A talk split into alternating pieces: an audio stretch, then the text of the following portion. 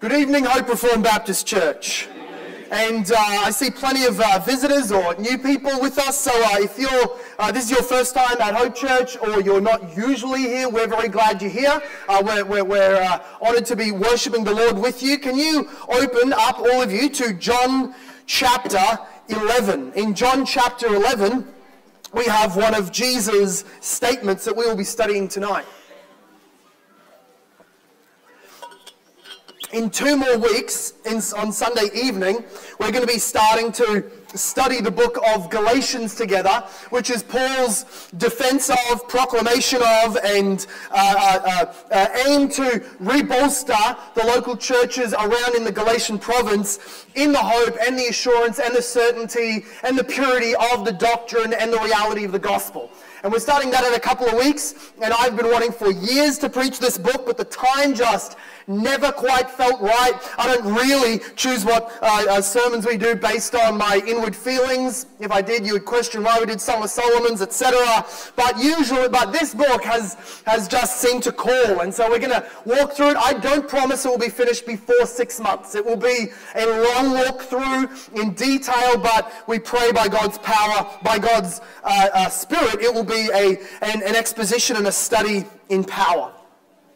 In John chapter 11, we have a bit of a different call or invitation than the others that we have been studying. If, if you're unaware, our, our, our practice uh, for the last uh, month or so, and we will continue until we start Galatians in the evening, we've been looking in the Gospels at one of the stories or the accounts where Jesus uh, stands before many people and he calls people to himself. We started with, uh, Come to me if you're weary and heavy laden, I'll give you rest. He, he, we also spoke of when he said, I'm the light of the world. Come to me and find light for your life. We looked at the time when he, he said that he was the, the, the life giving water, and anybody that comes to him will have the, the drink of eternal life. They're all very public. One of the emphases I've been making is that Jesus would put open invitations to those who very likely thought themselves beyond God's reach or outside of the usual criteria to come to Jesus for salvation and for life. He called to sinners instead of the righteous.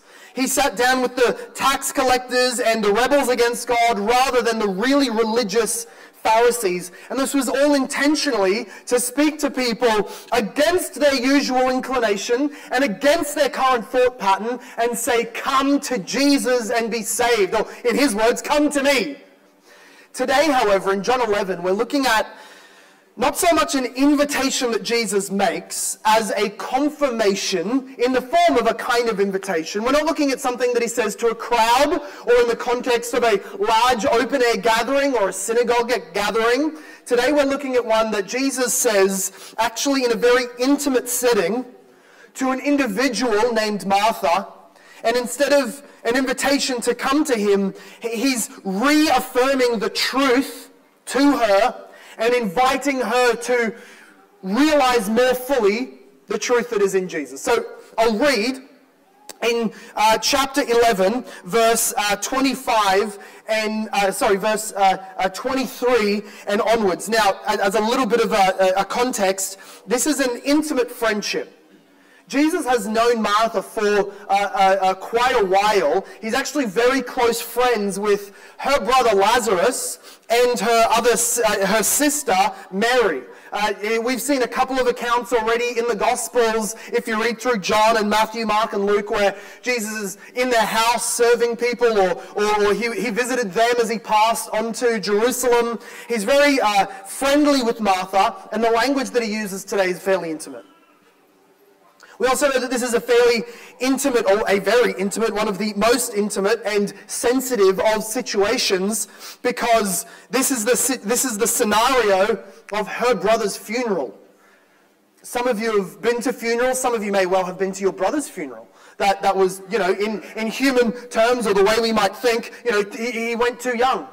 He died too early uh, uh, we in the West have really segregated and separated and distanced ourselves from the experience of death as much as possible. When people are sick, they go into a room in a hospital, uh, and we visit them when we feel like being confronted with that kind of sickness. When they die, they are put away, and professionals deal with the body, and they go to a professional place of looking after the body till the funeral when maybe there's an open casket most of the time these days, those are very uncommon. The box is closed. Maybe there is no casket. They've been cremated. And we uh, really can go our whole lives, most of us, without ever uh, eye to eye witnessing death. We can go a long time without seeing a corpse. Well, it was the case in the ancient uh, Near East and in Israel that uh, a process of mourning and uh, uh, a celebration of the life would come later. First of all, was the mourning and the intentional sitting in the process of grief. And they would look on the dead and they would consider the death. Proverbs, uh, in fact, says that it is good. It is good to go to the house of mourning because every single one of us will one day be there, and it's good to remember that. I, wonder how often in your life you've been brought so uh, uh, uh, close to the experience of death in somebody else that you are demanded to consider your own frailty, your own mortality, the shortness and the brevity of life, the uncertainty of life, that it could come at any moment, or maybe and I'm speaking from experience of a friend of mine. Maybe your wife drove you to church tonight and nearly missed a large telephone pole, which made you squeal like a, a girl while you were reading in the passenger seat. Maybe, I don't know. Happened to a friend of mine. You don't know him. Uh, but, but, but some things happen that really do bring us, oh, that was close, but it's different when death has struck. We're near it, we're looking at it, we're eye to eye, but there's, there's a lifeless body. This was Martha's experience. And it's an even more intimate uh, situation because it's not just that her brother, Jesus' very good friend, is dead. It's that, look, if we can get really honest in Martha's language, this whole funeral is Jesus' fault. When Lazarus was sick and they knew it was dire, they sent for Jesus, who had healed plenty of people in the past. They sent for Jesus and said, Your friend Lazarus is sick, come and help. And Jesus intentionally waited and he waited and he didn't come. And he waited until then, as a prophecy of the Lord, he tells his friends, He's dead now, but he will rise. Let's go see him. Jesus intentionally waits until Lazarus is dead, and this is known, oh, or at least this is this, this inconvenience is felt by the sisters, because on his arrival, both Mary and Martha tell him, Where were you? If you'd come, he could have lived. In fact, somebody is complaining at the funeral as they see Jesus weeping. They say, This guy's healed blind men. Could he not have kept Lazarus from dying? So, this is a very sensitive scene that Jesus speaks to in this scenario, and it's a very intimate timing. I mean, it's in the process as they are going down to the burial site of Lazarus. She is, uh, they have already buried him. He, he died a number of days ago. He's been wrapped up, mourned over, anointed, and put in the grave, uh, in the tomb. And now Jesus uh, sort of arrives to their house as a great procession is going out to go and mourn and weep publicly, which was part of their procession, and remember the death of Lazarus. And Jesus meets meets Martha in that situation. It's not only heartfelt for Martha in this situation and Mary and the others. We need to remember Jesus himself is feeling, as a true human, true God, yet true human, he's feeling the full weight of grief in this scene. In verse 35, the shortest sentence of the Bible, Jesus wept. As he walks up to Lazarus' tomb, Jesus looks on the reality of death, remembers the death of his friend, and weeps. He, he wails uncontrollably and, and not politely, not sort of like a, like a burly man might, might cry uh, uh, uh, watching uh, The Gladiator. Uh, not like that. He, he is loudly crying. He's allowing himself to feel the full weight of death that has struck mankind, and, and, and he weeps. Into this situation, Jesus speaks to Martha, and in verse 23, he says, Your brother will rise again. Verse 24 Martha said to him, I know. I know that he will rise again in the, in the resurrection on the last day. Verse 25 Jesus said to her, I am the resurrection and the life. Whoever believes in me, though he die, yet shall he live. And everyone who lives and believes in me shall never die. Do you believe this?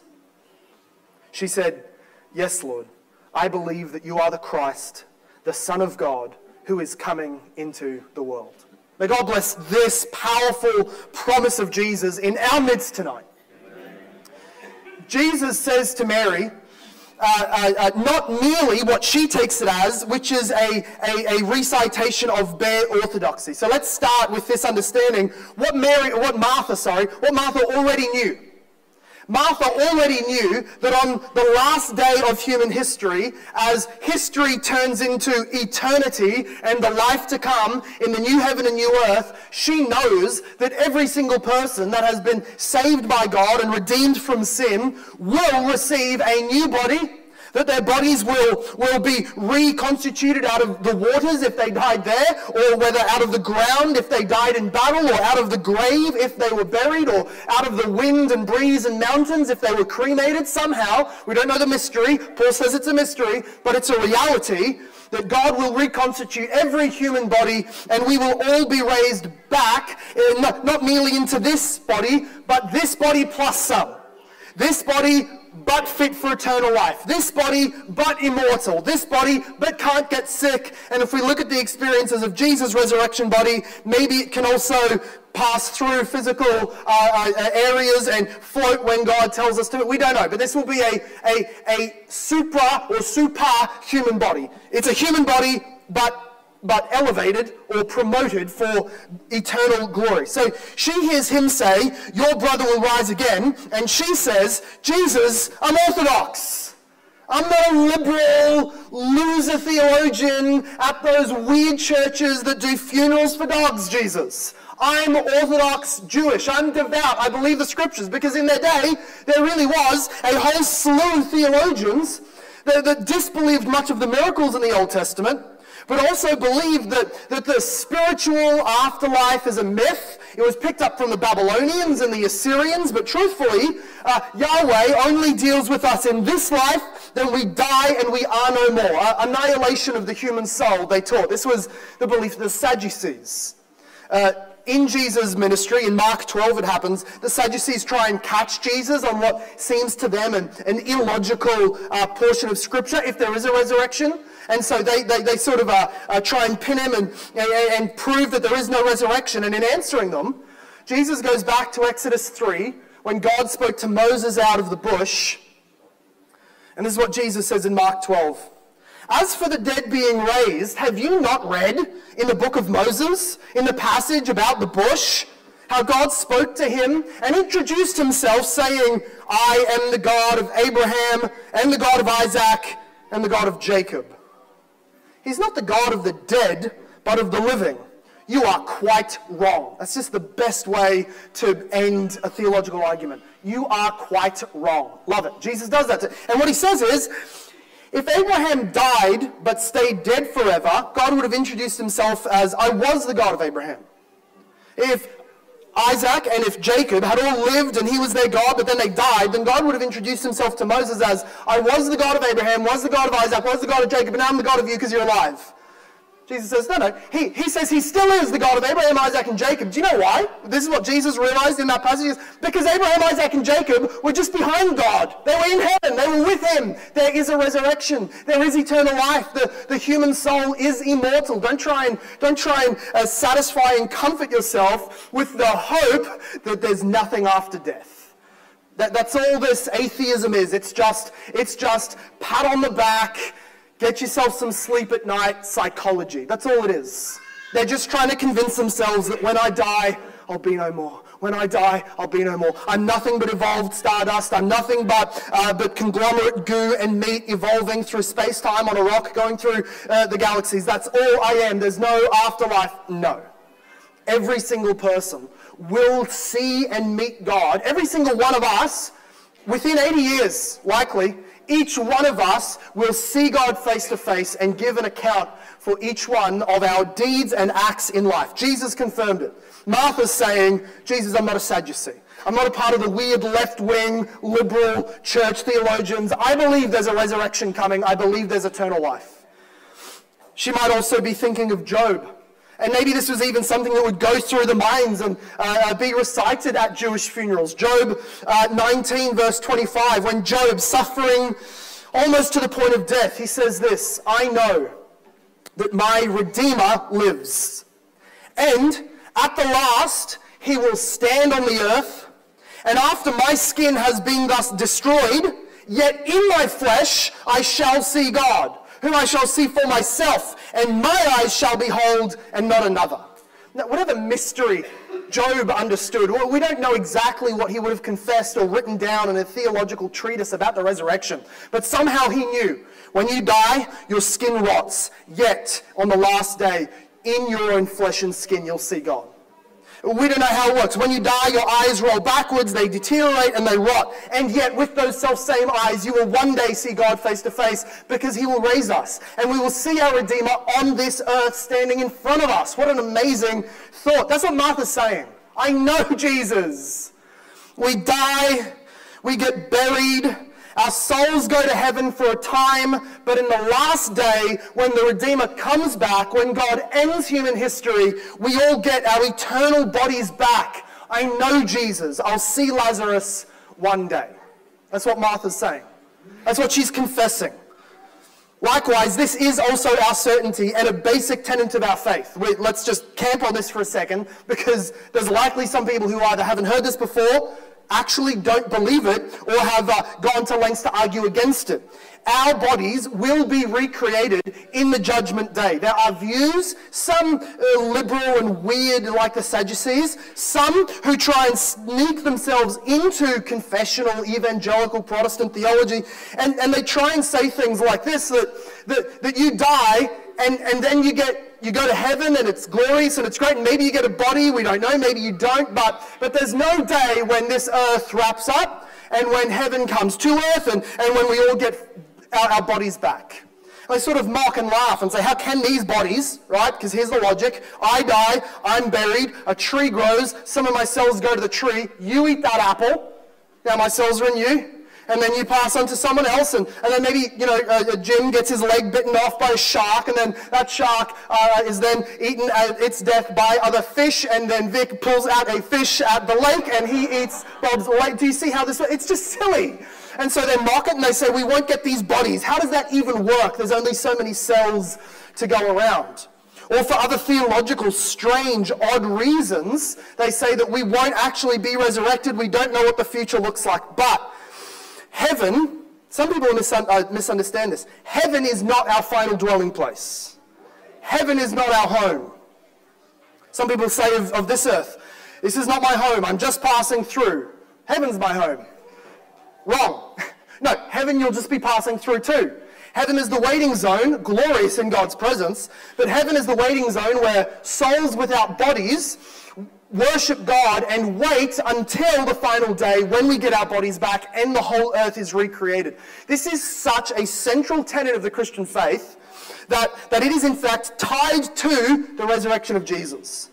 Paul actually argues in 1 Corinthians 15, and he puts out an entire chapter to argue the fact that we will be raised and we must believe we're raised, and if you don't believe we're raised, you actually don't believe the gospel that this is actually something that divides true Christians from heretics. Whether or not these bodies, not new bodies, but these bodies resurrected, will, will, will inherit the new heaven and the new earth. A lot of Christians don't even think of this as that important, but in 1 Corinthians 15, Paul's defense and apology says, says that these bodies being resurrected is the same uh, uh, process as Jesus' body being resurrected. He just says this if our bodies don't rise, and Jesus entered into our experience in order to suffer death and then resurrection for us, then he would not have raised because that's not what happens to us.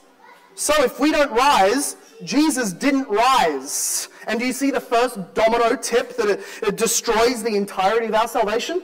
If Jesus didn't rise, he stayed dead. If he stayed dead, then our Savior stayed damned. If we have a Savior that is still damned, we don't have a Savior. We're still damned in our sins, lost in Adam and corrupted in the world.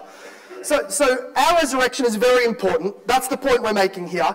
And uh, this is has, from the earliest days of Christian theology and the church, the eschatology of the church has been confessed like this in the Apostles' Creed. As early as the Apostles' Creed, it says this Jesus ascended to heaven and is seated at the right hand of God the Father Almighty. From there, he will come back to judge the living and the dead. And it says later, I believe in the forgiveness of sins, the resurrection of the body, and the life everlasting. Amen. This is a part of our, our basic, this is one of the basic tenets of our faith. We are saved and forgiven, we die and go to heaven, and one day we get a glorious body back that can't die and that will live in the new heaven and the new earth. What this affirms is the goodness of creation. The fact that you will be raised in glory affirms the goodness of creation itself. I know that right now creation is corrupted, but creation as a concept, this world in general, has not been left by God as if it was a Lego project that went wrong, that he stuffed up, he missed the instructions, and so he obliterates it all and doesn't care much for it. That's not the gospel. The gospel is your personal forgiveness with Jesus. However, we also see in Scripture that the, the broad scope of the gospel is that Jesus comes into this world, stamps it with his blood, buys it back from the curse, and therefore inherits it as his own, making all things new. And one day, he'll recreate it from every atom and cell upwards. He's not losing this world to Satan. He's not just going to sweep all the cells and matter and atoms that he made into the dustbin of hell and start over. He's going to cleanse it by his blood, banish the curse, sin, suffering, the death, and the devil, and recreate it for his own glory. This creation is good. This is one of the arguments Paul makes. Your body is good, don't neglect it. And even more, don't use it for heinous, sinful sexual acts, because this is the body that's going to inherit the eternal world. It's quite an argument. So it affirms the goodness of creation. It affirms the power of God over curse and the devil. And it affirms Christ as the Adam of a new creation, or the head of a new creation. The firstborn part, the, the beginning of the new heaven, the new earth, the first thing that God made was Jesus' resurrection body. The next thing he starts making is our born again, recreated souls. Then eventually, on the last day, we get our resurrected bodies and world. But Jesus was the first fruit of the whole new creation. He was the Adam, the head, the first man of an entire new human race. This is the good news of the gospel. Death is sure. Death is sure. But death is not final. You will die. You will stand either at your friend's grave, a family member's grave, likely one of you will stand at your spouse's grave. People will stand at your grave. People will stand at my grave, and somebody else will start preaching in this pulpit. Somebody will inherit your things. Somebody else will, will, will, will, will marry your descendants. You will be forgotten, and maybe your name lasts on a little gravestone until it erodes. Every one of us will die, but we can stand next to Lazarus's grave, Martha's grave, Mary's grave, my grave, your grave, our brother's grave and say, because we believe in Him, we live even though we die. That's the good news of the gospel. That if you believe in Jesus, and maybe you've never considered Christ, maybe you've never been in a church, maybe you're not religious, and whatever, the, the reality of the, of, of, the, of, of the world is this you're a sinner, you deserve to die. You're a sinner, and you will die. And you only have two options. You either forget Jesus, don't trust in him, don't, don't love him, don't put your faith in him, just live as you've been living and do as you've been doing, you will die and go on to an eternal dying experience of death called hell, where your, your sins against God are laid out and punished and judged. Or you can die and immediately wake up in heaven immediately know that your sins already being forgiven way long ago on the cross. You are now fit to be with God forever and ever, and then one day get, a get a glorified body to boot. That's the good news of the gospel. Anybody who believes can face death saying, Though I die, yet shall I live. Jesus gives resurrection to everyone who believes in, believes in him. This is the call.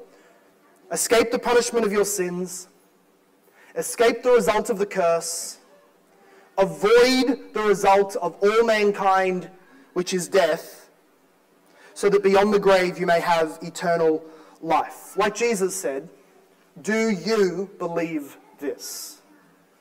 Do you believe?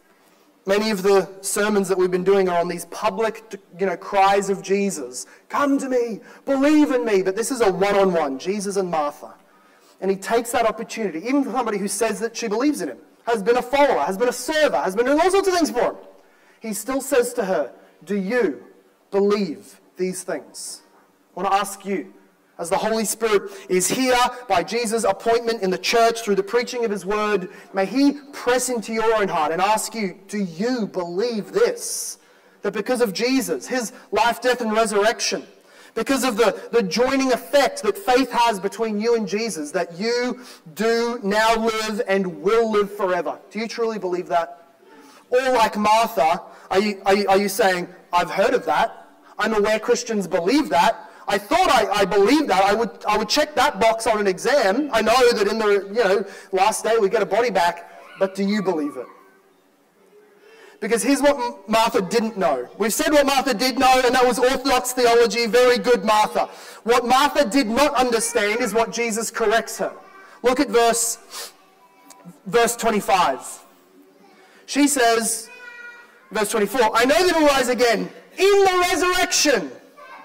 When the resurrection gets here, then he'll rise. As long as Lazarus is in the concept or in the realm of resurrection, he'll rise. I know this, Jesus. And Jesus says, I am the resurrection. The resurrection is here, now, in me. Jesus is saying the resurrection is not merely an event that he witnesses on the timeline.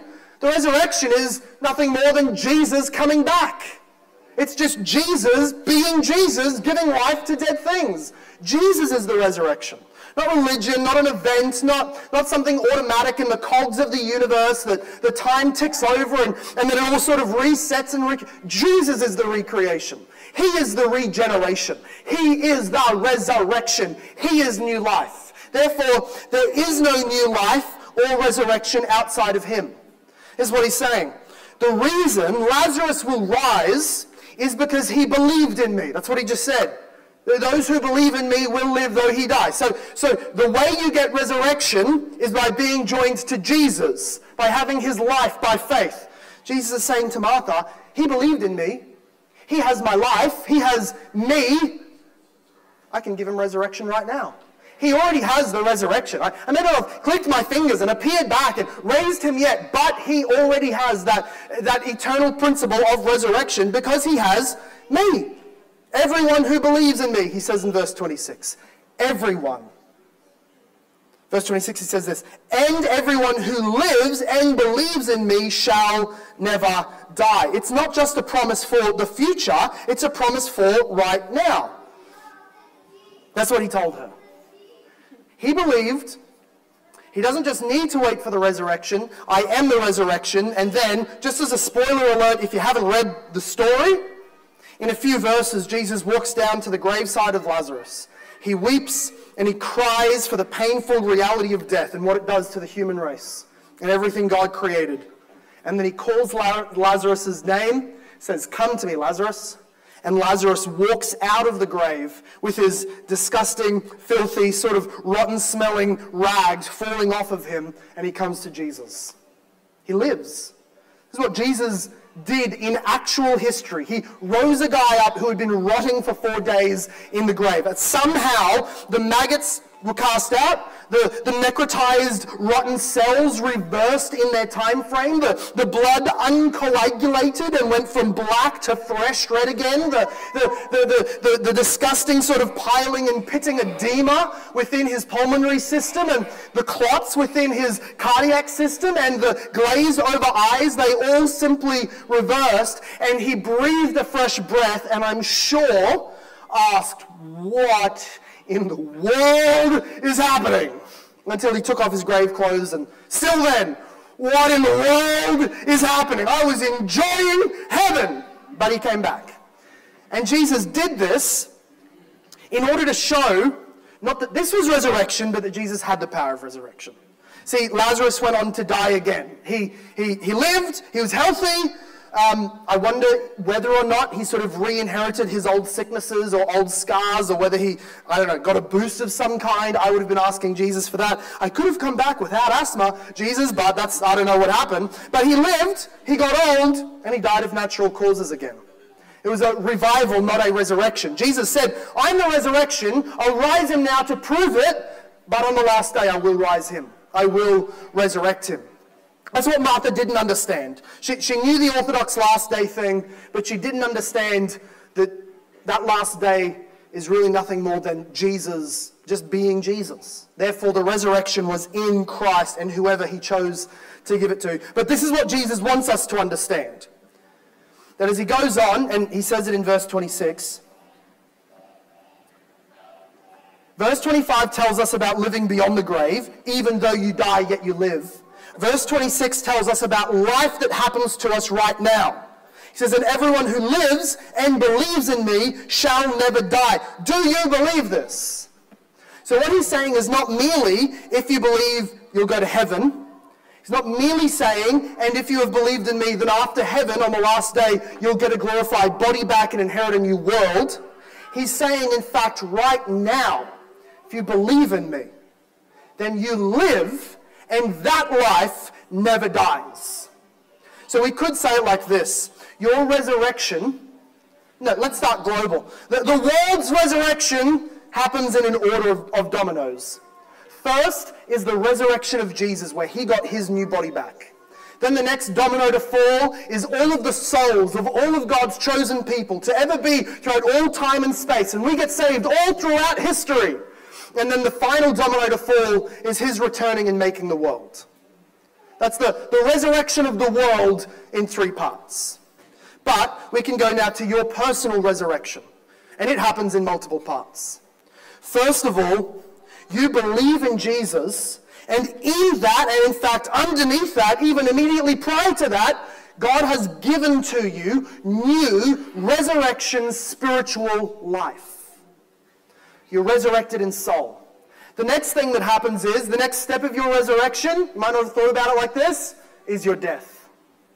The next step closer you take away from death and sin is your death. That's why, that's why Psalm 116 says, Blessed in the sight of the Lord is the death of his saints. And we say, Amen, hallelujah. It's blessed for us as well. We're, we're unclothing death. We're unclothing suffering and sin and going to be with Jesus. So, so heaven, being in heaven, is the next stage of your resurrection. You, you, you became a Christian, you, you were newborn in soul, then you lost your body, then you were an experience in heaven without sin, and then finally Jesus comes back, brings you with him to the world, resurrects the living, resurrects us, judges the unrighteous, and sends them to hell, and all together we inherit the new world. That's the stages of your resurrection resurrection.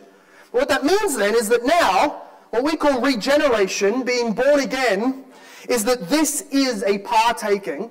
Anybody who believes in Jesus has passed into this realm of spiritual life so that you are, in a very real sense, in the resurrection of Jesus or partaking in the resurrection of Jesus. You, you have his resurrection power or reality embedded with your own soul so that you are no longer in the realm of the spiritual dead.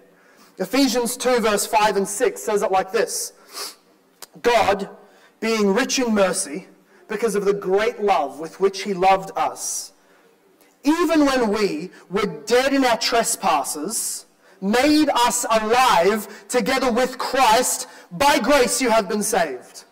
So that's not talking about our future resurrection. That's talking about our spiritual resurrection that happens in and through the moment of you having faith in the Lord Jesus Christ. My question is this Do you want to go on living in death and then die physically and then die spiritually in hell and then die physically and spiritually when you get a new body back to suffer forever? That it's all death. You're dying and in death you will die, go to death, then you'll get a body back from Jesus fit for judgment, and you'll continue to die. It is all death. This is why the scripture tells us that, that, that sin leads to death. The wages of sin is death. Or will you now believe on the Lord Jesus?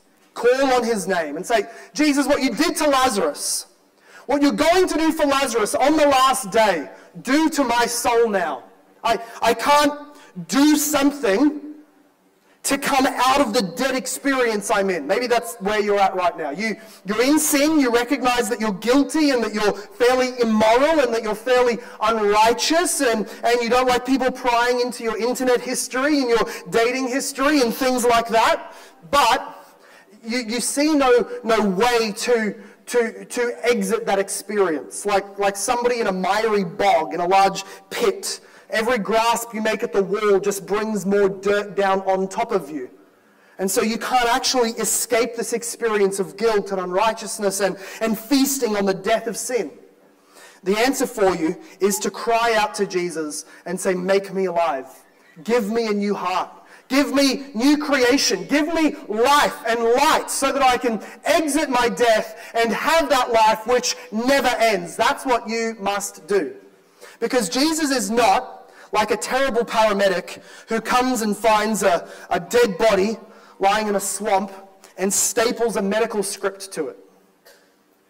And, and then passes down a referral to a very good, highly qualified physiotherapist and then an acupuncturist and, a, and a, a, the guy who cracks your bones just for good measure. He doesn't do that. He's not a paramedic who comes to you and finds you in your sin and then starts giving advice as to what you can do because there's nothing you can do. You're a dead corpse. Instead, he stands powerfully and authoritatively as the source of resurrection and says, You, to your very soul, he says, Come to life. And you do. So if you are outside of Jesus, if you are living in a death, if you know that death awaits you and that further eternal death after that beckons you, then you must call to Jesus in your heart and ask that he makes your soul new so that you can trust in him and be made alive. Jesus says, believe in me. Not serve me, not even love me, or obey me, or impress me. Jesus has no advice to give or command to give. He has good news to give. He doesn't say, here's what you can do as an unrighteous person. You're not very Christian. You're probably not good enough. Here's some things you can do to put makeup on this dead corpse that you are. Rather, he comes to you and says, good news. Your sin, which deserves this death and worse, your rebellion against God and breaking his laws, which deserves this death, and then death at the end of your life, and then death in hell, and then death again when Jesus gives you that body to suffer in. The sin which deserves all of that death was absorbed not in an eternity of suffering, but in a few hours of suffering by Jesus on the cross. The death you deserve, Jesus really and truly experienced in his body on the cross where he took the justice and the wrath of God so that you don't have to. The, the death that we're talking about is not just some kind of cosmic result because there's bad juju or, you know, it's bad aura or it's, you know, yin and yang and this is what happens. No, it's all this death is just God's personal punishment to you for your sin. But all of that punishment was taken by Jesus on the cross for anybody that believes. The call, therefore, is to believe in Jesus and know you have life. Is to call out to Jesus to give you that life. Is to rely on Jesus for the life that only He can give. Let's pray. Father God, as Jesus said in that intimate, sensitive, one on one individual moment to Martha, He told her, He is the resurrection. There's life in no one outside of Him and that anybody who believes in him will have resurrection, but even more, will have life right now. Father God, we know that there is no such thing as somebody who will have that resurrection then who does not have spiritual life right now. Please let nobody entertain false hopes that they will receive heaven or they will somehow escape hell if they do not first escape their deathly life of sin now. Please, Lord God, we ask that by the authority of the self authenticating, self authoritative, sovereign voice of Jesus, that he would call to life by name the souls that still sit in death here in our midst tonight. And Lord, I don't know each of them. You know each of them. You know every single person in our midst that is outside of Christ, that is still in death, that is going to hell. yet, Lord, I ask that you speak that you call their name to life, that you give them resurrection in the soul, to trust in Jesus who died for them, to know that he rose victoriously and that life is applied to them. We pray this, Lord God. And for those of us who, like Martha, have believed, would you give to us a fuller comprehension and a fuller understanding of the glory of this belief, of, of the certainty of our life that it can never die because you cannot die, Jesus. You are our life, and we are secure with you, in you, in heaven with God. That in your death we live, that by your power we stand and we will be preserved. Father God, would you please assure our hearts, bless our hearts, and make us to lean on the sweet promises of Jesus Christ? We pray all of this in his wonderful name. And everybody said, Amen. This sermon was preached at Hope Reformed Baptist Church in Logan, Australia. For more information about our church, visit our website at hoperb.church. If you have been blessed, please leave us a review wherever you listen. We pray this message has been used by God to grow and encourage you in your Christian walk. Thank you for listening. Soli Deo Gloria.